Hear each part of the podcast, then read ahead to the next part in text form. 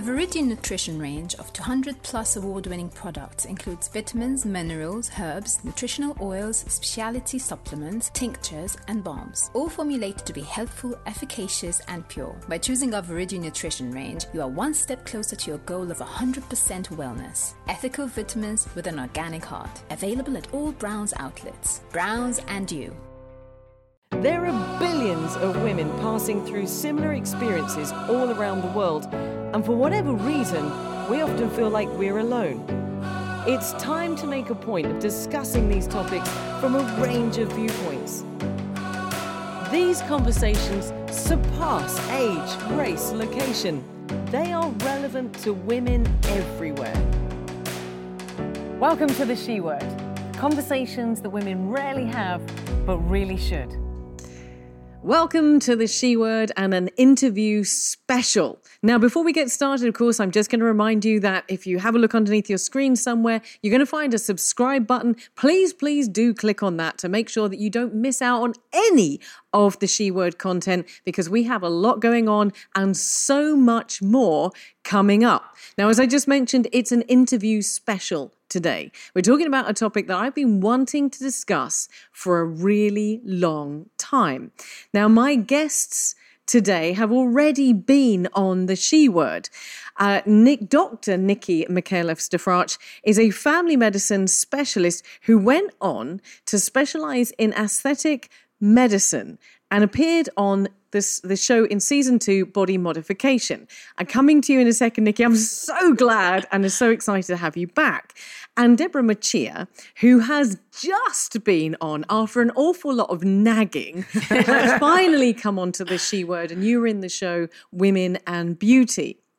But as I said, today we're going to be talking about a topic that I really think needs to be addressed an awful lot more than is, because we're going to be talking about, am I saying this right, MedAesthetics, yes. medical aesthetics, mm-hmm. because you are both, as I mentioned, qualified doctors have gone into this field. So before we go any further, I'm going to ask you, Nicky, first, because it's a little bit longer uh, ago that you were on the She Word. Just give a bit of background to you and what you do, but how on earth did you get into this? But you are a qualified doctor. Yes, I'm a qualified doctor. Um, and to be honest with you, my specialty didn't come to me easily when I graduated. Some people know exactly what they want. Um, I wasn't one of those. Um, basically, my dad's a gynecologist, so everybody assumed I'm going to take that line. You know, it was like an assumption. You know, just, you're going to take gyne, right? No, I liked gyne, but I didn't. I, I didn't like. I like a lot of variety. You know, so anyway, long story short, ended up working as a G P, which I liked. Um, I specialized in it as well. Um, I enjoyed it. I liked the, the people interaction. I liked the fact that you get into people's families, you know. And then um, we went to, we were living overseas in Abu Dhabi, and the baby started coming. and um, on returning to Malta, um, it wasn't easy to, to join the G P circle again. Um, I could, I wasn't available anymore, you know, home visits and all that. Um, I always really liked uh, aesthetics, MedAesthetics. It always appealed to me. And I had done some uh, diploma, whatever, when I was still living in the U A E. And we saw, I started working in that field. Um, and then, obviously, shall I continue about Debbie and I? Well, no, no, no, question, no. Hang fire, hang fire for a second, because so I'm going to let Debbie... That's my history. I'm going to let you chip in here, because, like I say, you, you after... I don't know, about six months of, of nagging, you finally came onto a She Word show. Um, give a little bit of background just as a refresher for for the our She Worders. So um, after I graduated, opposite to Nicky, I thought I was going to do gynae. And I had started, yes, I had started my specialty in gynae. I had done my part one, and I thought I was going to, to go through that line. Then I fell pregnant. I had my twins. My first pregnancy, and you know, having twins was not easy. So doing nights was very tiring. I used to go home, having to tend to the babies, and I decided it wasn't for me. And then I had started working into aesthetics, doing laser initially, you know, and I was quite happy. I mean, I, this this field started intriguing me, and I was excited to learn more. And then the the, the story goes on. I mean, Nicky and I met, and we. Okay, okay. So pause for a second, because I mean, listen, we, we're five minutes in, and I'm already wondering in my mind if if studying gynecology is genetics and, and this sort of thing, or is it just a... But we'll come back to that another day. But I think uh, before we go any further of how to you guys met and decided to work together, what is MedAesthetics? So, I mean, MedAesthetics is um, the, the practice of aesthetics, which is basically um, improving w- oneself through injectables, and there's laser treatments and whatnot, but from the medical aspect, which is as it should be. So, performed by a doctor. This is not, um, we're not speaking about the beautician side of aesthetics.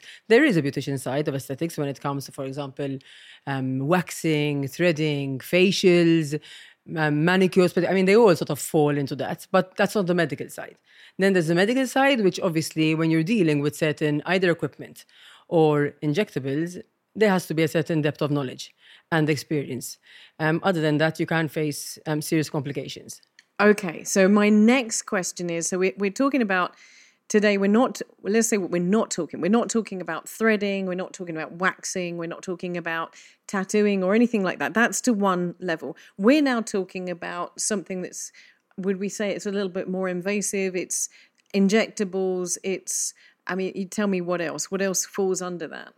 Botox and fillers, P R Ps, peels. Oh, whoa, whoa, whoa, whoa, what's a P R P? Um, Platelet-rich Platelet-rich plasma. plasma. Okay. Basically used for um, regenerating hair and hair loss. It's um, used also from the um, medical side when it comes to injecting into joints. So basically it's a procedure where someone's blood is withdrawn, it's spun in a centrifuge. Um, you'll re- this is all done in the clinic. Um, you, the yellow part of the blood will come out, which is rich in your own um, platelets. All right, the plasma is rich in platelets. That's obviously your own, so it's super, like, so as to say, um, lo- loaded with, with all the right things that your body needs.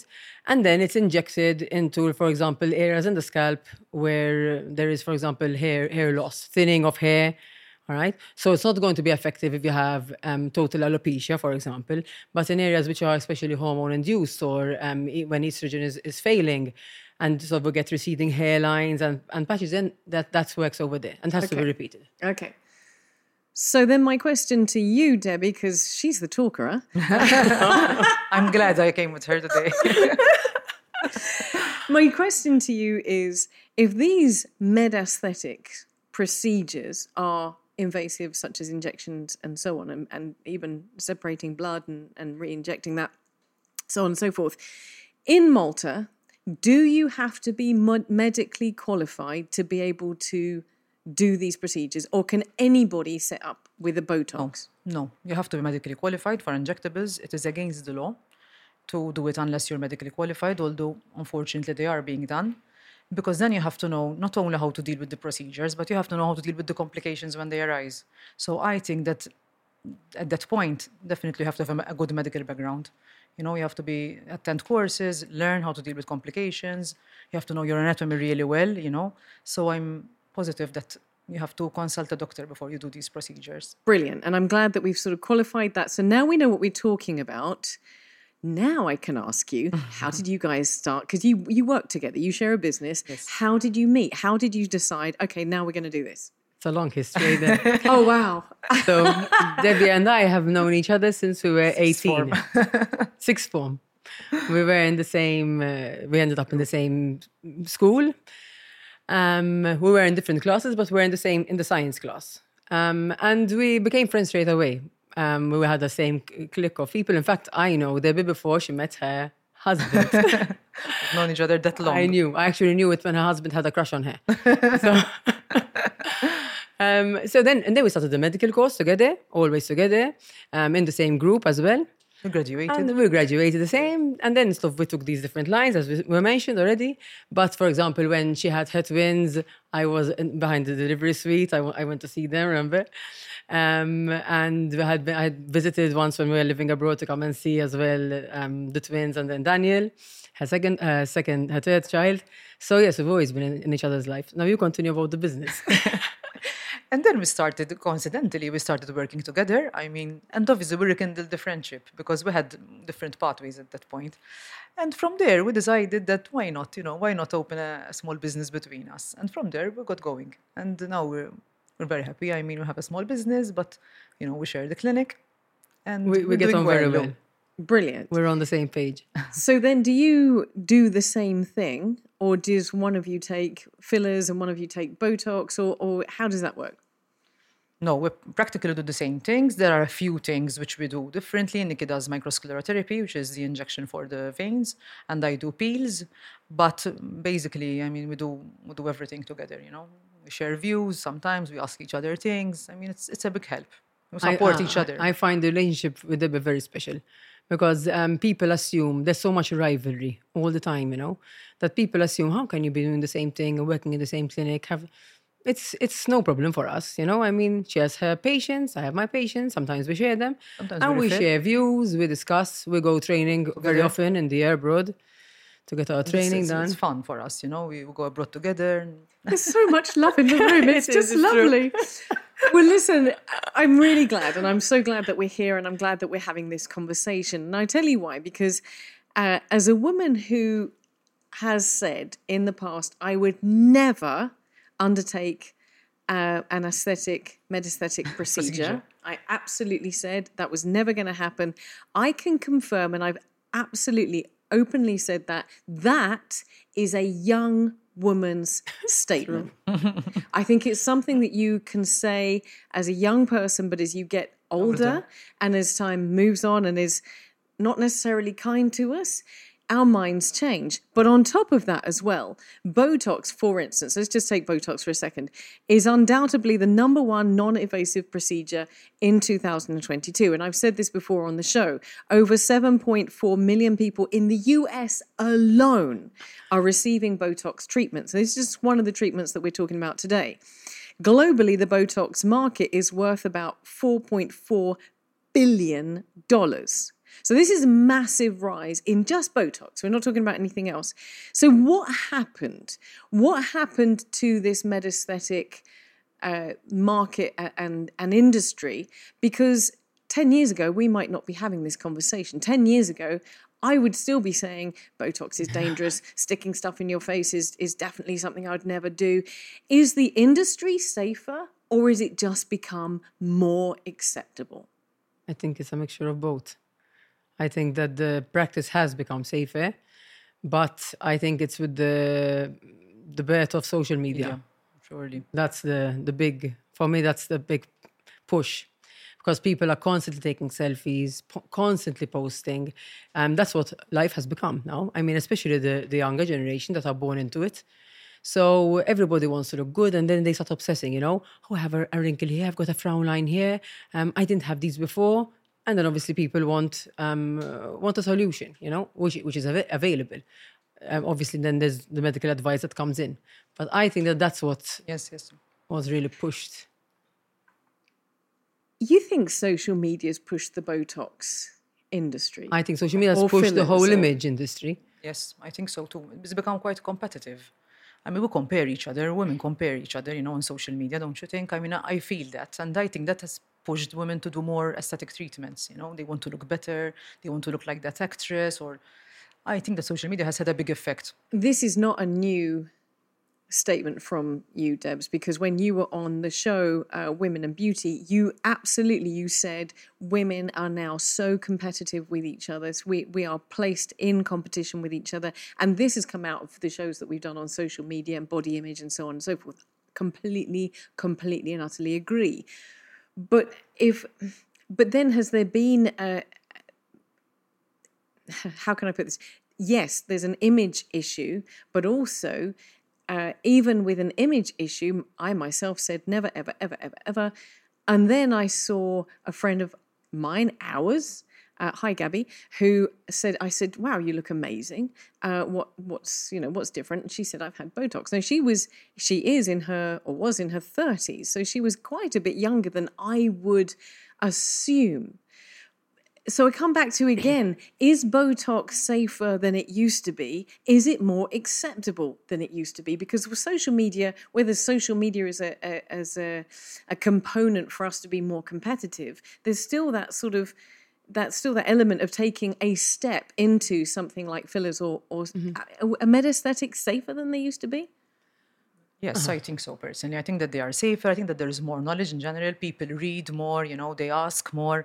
And even us, we, we're ready to give information, you know, during a consultation. I spend the first five to ten minutes explaining just about what the procedure is about. They need to know, not just, you know, about the procedure, the, the, the steps of the procedure. You know, I explain to them in detail what, what the Botox does. And I think that helps. You know, so knowledge, I think, has become different than it was ten years. ten years ago, people didn't know much about these things. Nowadays, they ask you. And I think that has helped a lot. Also, I think that's what contributed to what you were asking, is that even also the trend of the aesthetics is changing. So people, many people share the same opinion you had, right? Age has to do with it. Because yes, the twenty-year-olds and thirty-year-olds might say, no, I'll never do this. But when they get to thirty-eight, thirty-nine plus, um, then they start saying, oh my, I need a lift, you know? I need something to, to push me, to, to boost me, you know? And that's where they come to the clinic and they discuss. We don't, we're not going to convince them, but you sort of put, set the facts straight and then they will decide. Um, but I also think that trends have a lot to do with the sort of stigma that there was to the aesthetics, because till ten years ago, even more recent, the, the, the, the techniques used weren't so fine, refined. When it came to fillers, the products weren't as good as they are now. Don't get me wrong, there still are mediocre products out there, which are much cheaper and which some injectors choose. But hey, I wouldn't want those in my face, but you know. Uh, each to his own. But um, obviously when people would see those, you know, horrible lips or really stretched faces, over Botoxing, over freezing, then they would be a bit put off. Whereas now the results, at least for Debbie and I, we it's one of the pillars of our of our clinic, of our practice, that we really strive for natural results. So I think that when people ask and they say, but you're looking really good, did you do something? And then they might say, yes, but it, it looks really natural, yes. So I think people are more, um, there's more of a chance that they go for it.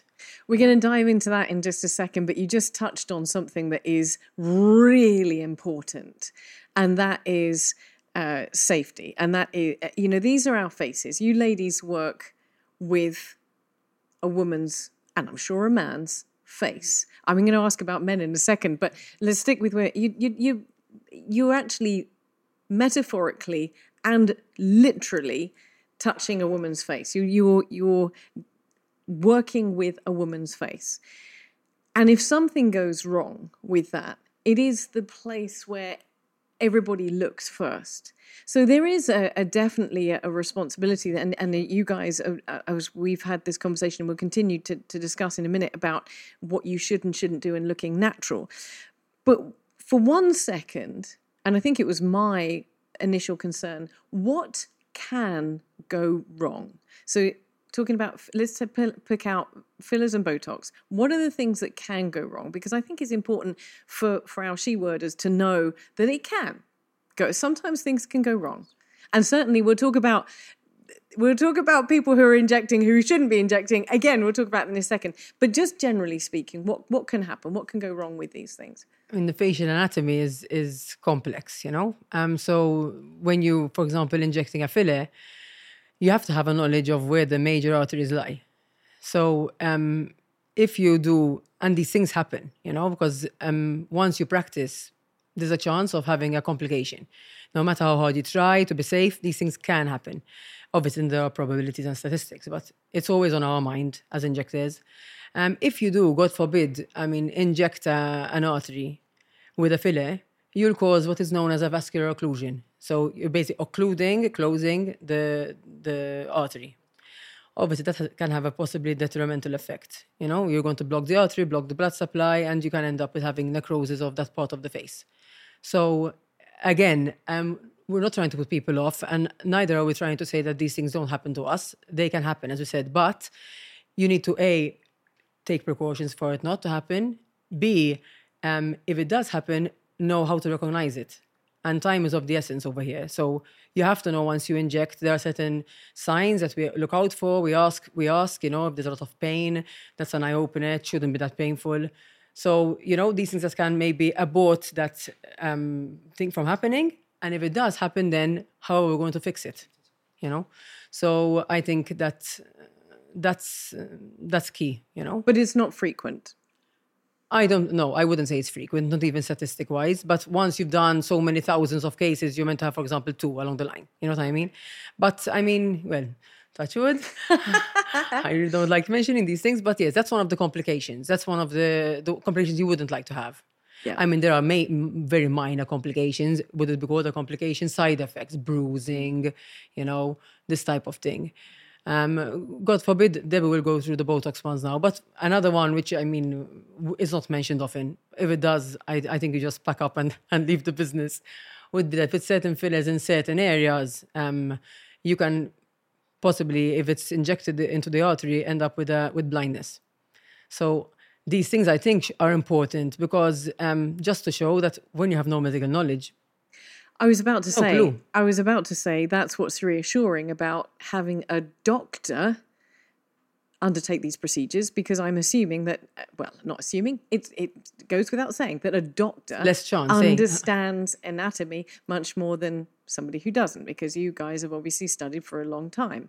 So I, I'm just addressing the things that could go wrong, because I think it's it's really important to be very honest about them and say that, that nothing is without drawbacks exactly. and, and without, and you have to be very very careful about who you choose to, to undertake exactly. a procedure.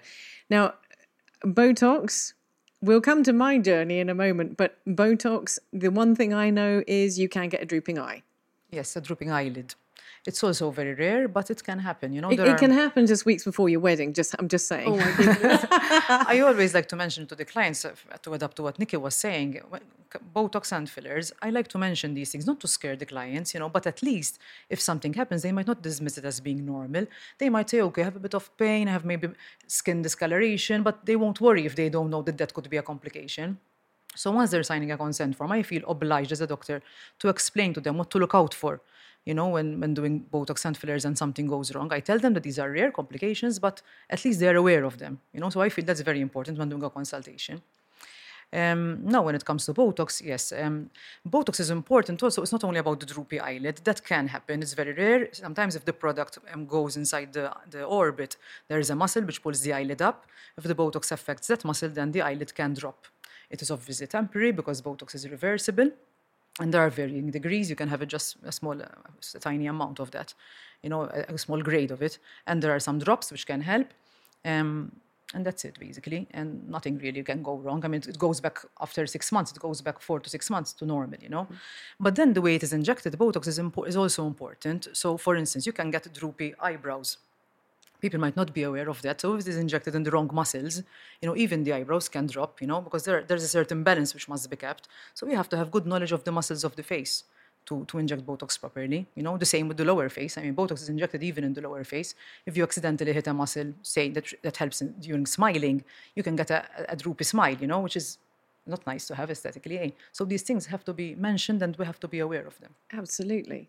Well, we're going to come to the benefits in a second, but before we get there, as I said, I changed my mind about MedAesthetics simply see, through seeing the effects uh, that it had on a friend of ours, uh, on Gabby, and, and I had the, the guts to ask her and say, Gabby, what's going on? What's different?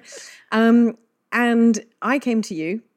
And uh, I put my face metaphorically and physically in your hands. And literally I said to you, what can I do? What do you suggest? And this is kind of, because I know nothing about it. And I didn't come to you and say, I want this and I want this. I said, what, what can you do and what what can we do together? Um, and there were some things, and you, and you were very lovely. You said to me, what bugs you? And I said, well, you know, I've got a few wrinkles here. And then these, had, I had noticed as I got a little bit older, particularly because... obviously we're on camera as well, and these lines, these smokers lines, and I and I, you called them smokers lines, and I said, but I, I never smoked. I haven't, no, no, I used to smoke thirty right. a day, but that was a long, long time ago. And you said we can do something about that, and I have to say, when you did, I the immediate.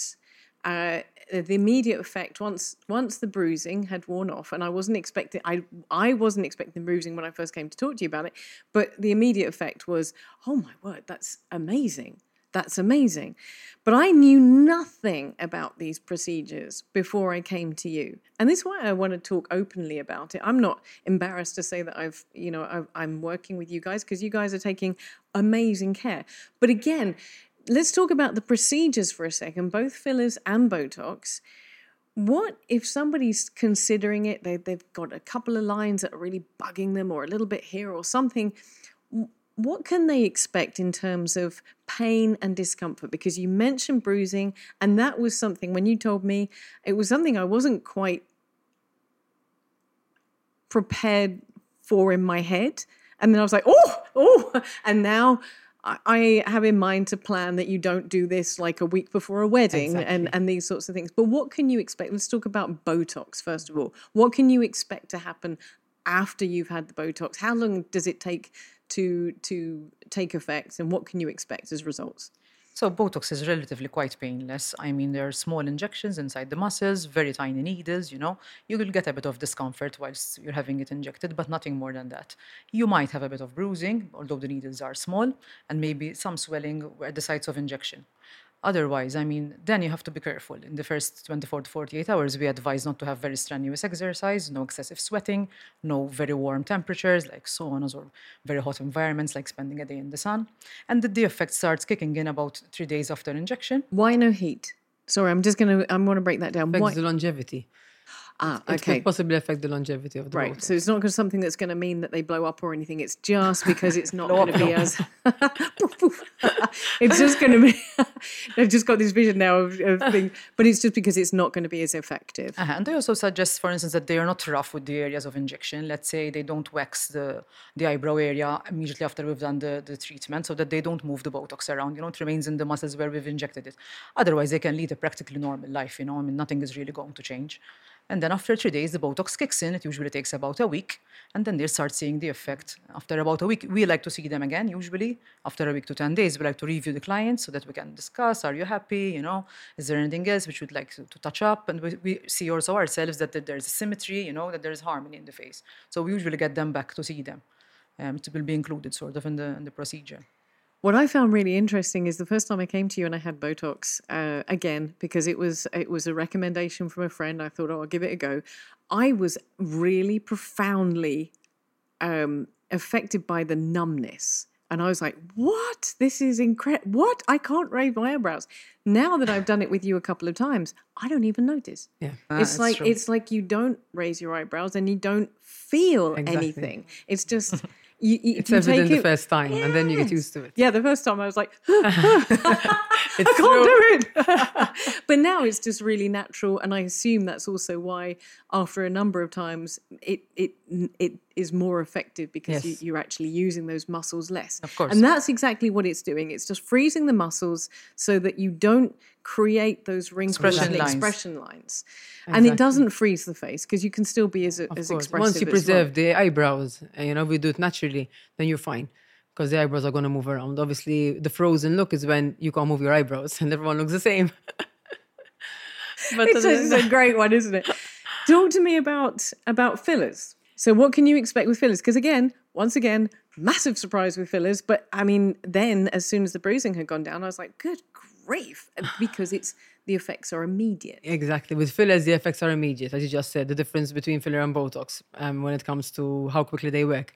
Um, okay, so regards discomfort for fillers, um, obviously fillers are used in different areas of the face. So you can have cheeks injected, jawbone, you can have the nasolabial folds, which is this line here, lips, Um, lots of places. Now, generally, if the filler is um, going to be ap- applied to palpate deep onto the bone, all right, like cheeks, for example, I mean, you can feel how superficial our cheekbone is. So obviously, it's going to be applied.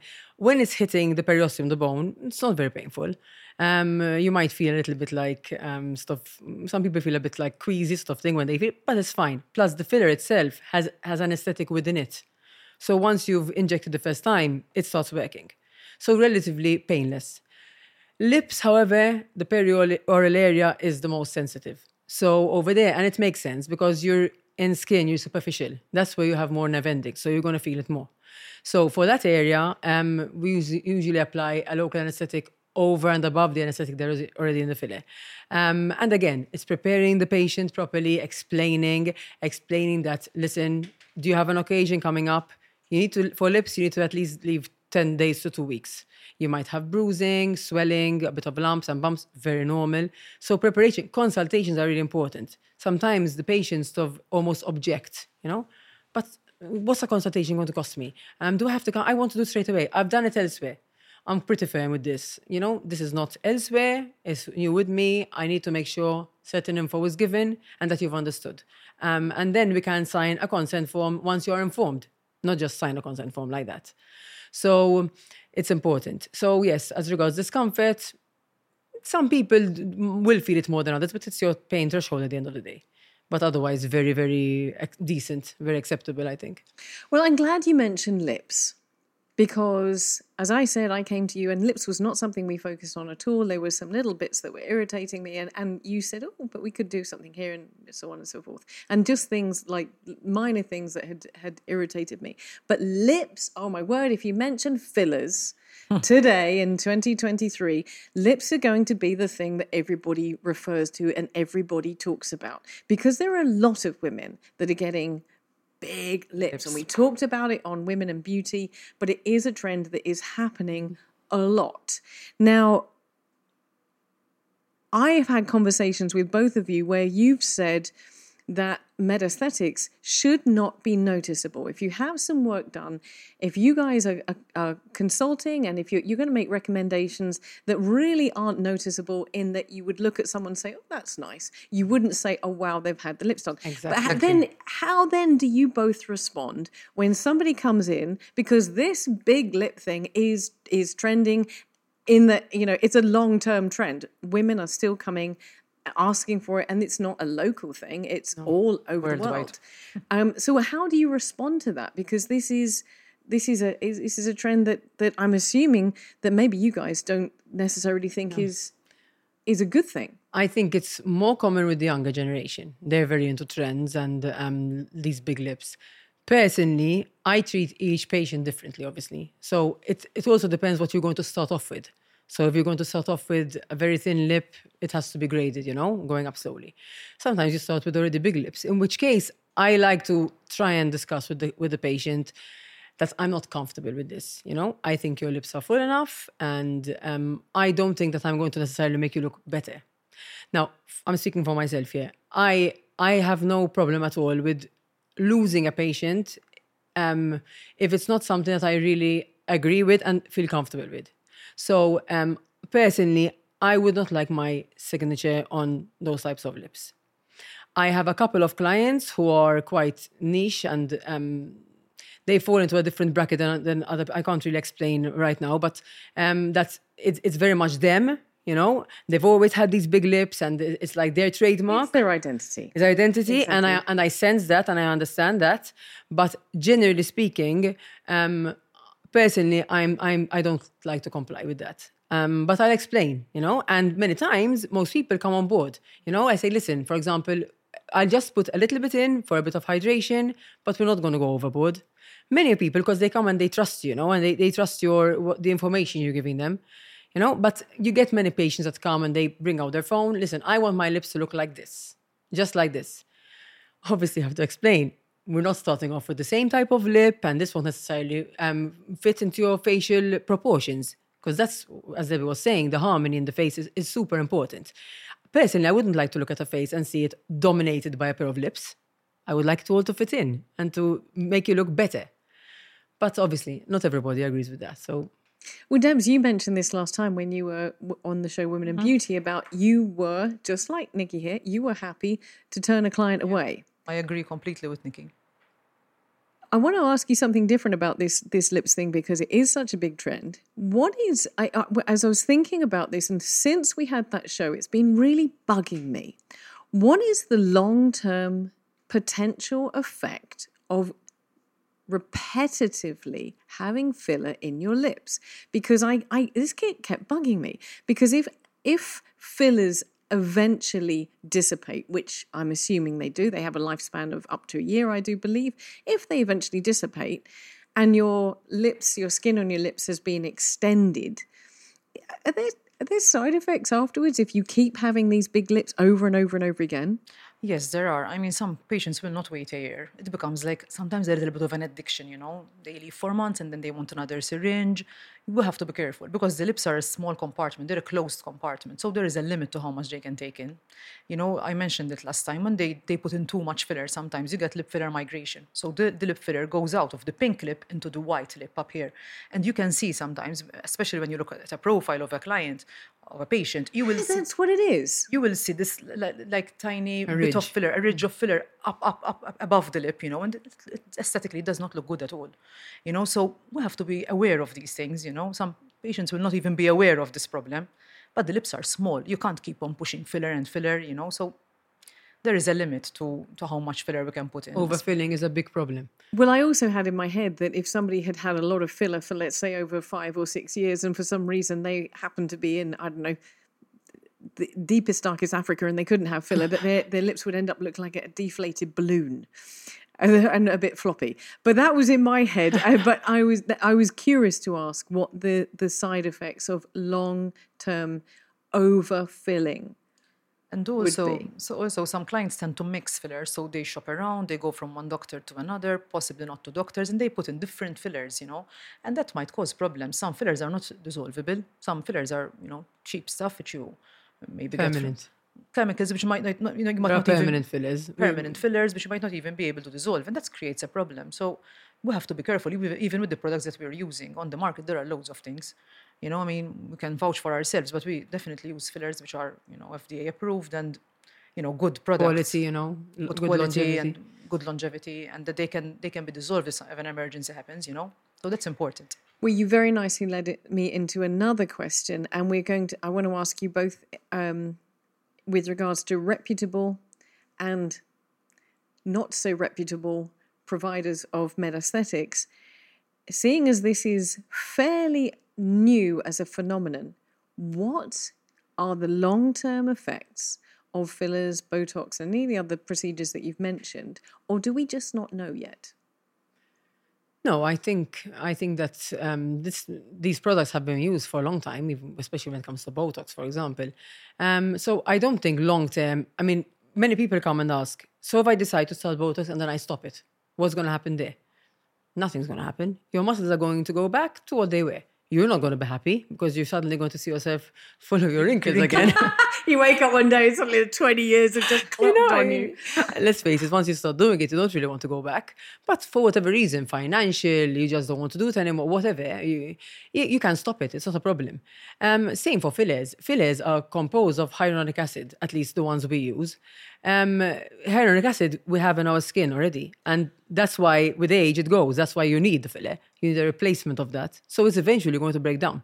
So if you don't have a case of, as Deb was mentioning, overfilling, different products, et cetera, it's going to just go back to what it was. No, you're not going to have skin that's hanging fine at the end of the day because the amounts injected are small. We are speaking of one syringe is one mil. It's not even a teaspoon. So obviously, if you are going to get overfilled, then from if you're going to be overfilled and then suddenly you're going to get deflated after a year, you're going to look very saggy because you had overfilling and now you have nothing. You know, but if it's done very subtly, then the, the gradient is not going to be so evident. So, you know, it goes away and then you, you refill. But you're not going to have any extra excess skin. People worry about these things. So, no, long term, I don't think that there's any problem. These are totally temporary, you know? I think that's the key, is that it's temporary. It's temporary that you, you grade it, like Nicky mentioned. So you, you do things Grad- gradually, you know, not you do everything in a couple of months. You want to do this, this, this. I don't, I don't like that thing. So you have, you can go slowly up the stairs. You know, you say let's do uh, some cheeks this year, and then after a year we retouch the cheeks, and then maybe do a bit of smoker's lines, and that way it looks naturally. Yeah, you know, so. Yeah. Well, we've talked a lot about this, as I mentioned before. You've both been on shows before, and I would really recommend going back and seeing what these ladies said in the shows before. That's season two, body modification; season three, women and beauty. But to to finish up with this discussion. Because I, as I said, I had a big heart for this, uh, this discussion today. Um, I would like you both just to finish with a thought on if a woman is considering some help to stay looking her best or achieve the best for herself. And she's now at a point, like maybe myself, where I said, I'm never going to do it. And then I was like, maybe I'll do it. And then I'm like, Debs, you have to help me. Um, what is your best advice, starting with, your, with you, Nicky? I think your best advice would be to find um, a doctor who appeals to you and that you feel you can trust. And really important that they you ask for information and that it's, it's provided. And at the end of the day, you know what your options are. You know, the the, the doctor involved will, will, will give you different ideas that you can go through, and maybe less invasive, injectable, not injectable. There are other options, you know, you can go for a peel, you can go for whatever, but at least the options will be given to you. And you're not, you don't feel that you're being cornered into doing something you don't want to do. And then once those fears are addressed, the person is free to make up their own mind, but at least they feel that they're in a safe place. And I think that's very important, that they feel that they're um, they're going to feel that they're going to look better by the end of it, not they've got this fear, you know. So that's what I think. I mean, at the end of the day, na- natural results and safety are super important. I have nothing much to add, really. Um, yes, I agree that you have to be comfortable with your injector, you know, that you have to find someone you can communicate with, ask all the questions you need, and then at the end of the day, it will be up to the patient to decide, you know, but I mean, we want them to look good, we want them to look better, so I'm not against that at all, these treatments, and I do them myself, and I, I really enjoy the job, you know, and I think it's great to improve oneself, but naturally. You know, you said something, Deb, so I'm just going to finish with this, because you said something when I first came to see you. You say, I said to you, do you have these procedures? And you said, absolutely. And and I do believe that you guys look after each other, yes. Right? So if you want to go to someone to have a procedure, it's worth asking if they have the procedures themselves, because you guys are the advert for your own business. And when I said to you, can you do something here? Can we just do something here? Can you look after me? You sat down and explained everything to me in detail, and then kind of pointed out on yourself, well, you know, this is, and it was great. It was super, not that I'm outing you on, on, a, on an interview, but it was really reassuring. And that's what built for me trust, is that you were not talking about something you didn't know and hadn't experienced. You were talking about something that you could highly recommend. Ladies, thank you very much indeed for this. Thank you. I really super appreciate, and thank you for just really breaking down something that is very, very key right now. Thank you. Thank you for having us. It was lovely. Bomba.